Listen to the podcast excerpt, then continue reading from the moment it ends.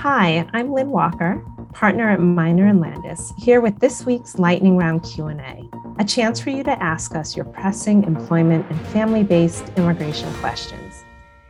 As always, at Miner and Landis, we value your privacy, so all of the personal details in these questions have been changed or omitted. This week, we received various questions about USCIS processing times and benefits. So the first question we received was My H 1B status expires on July 1st, 2022, and my husband's H4 status and H4 EAD also expire on March 1st. If my H 1B extension is filed with premium processing, will that expedite his EAD? Unfortunately, the filing of your H 1B extension with premium processing will not help to expedite your husband's EAD. During the Trump administration, USCIS began separately adjudicating H 1B and H 4 petitions, even if they were filed together. This bifurcated processing of H 1Bs and H 4s continues today.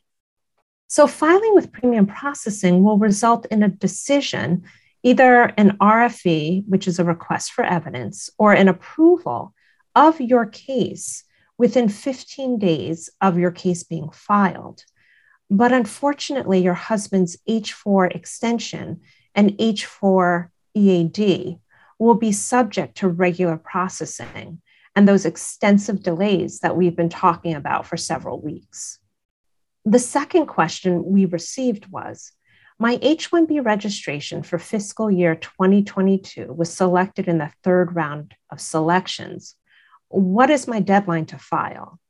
So the employer who filed your H 1B registration must file your H 1B petition no later than February 23rd, 2022. There are no extensions to file the H 1B petition.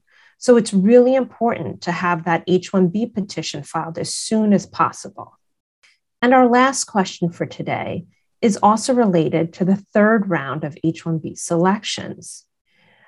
This question says I have a US master's degree in electrical engineering, and my H 1B registration was filed under the US master's cap exemption.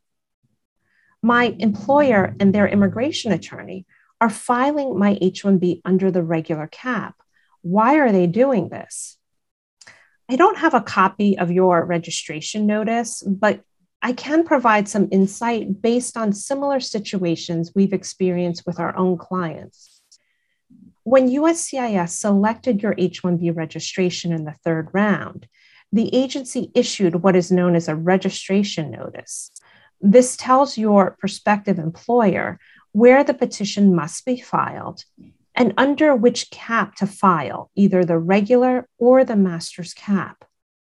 If the H 1B registration notice states that your registration was selected under the regular cap, then your prospective employer and their immigration attorney must follow the instructions listed in the H 1B registration selection notice.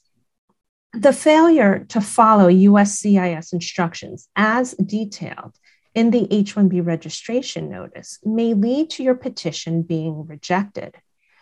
It is most likely that your registration was selected under the regular cap. You can confirm this by reviewing the third paragraph of the registration notice. That's all we have time for today. Thank you for sending us your questions and for listening. Please feel free to give us a call to schedule a consultation to discuss your employment and family based immigration matters. Finally, don't forget to message us on LinkedIn with any questions you would like us to answer the next time and to follow our frequent updates on new rules and policies. Thank you once again. Disclaimer The information contained herein is intended only for educational or informational purposes and is not a substitute for legal advice. Further, listening to this HR tip in no way establishes an attorney client relationship between you and Miner and Landis LLP. Listeners should consult legal counsel for definitive advice regarding the current law and regulations and how those apply to your unique situation within your organization.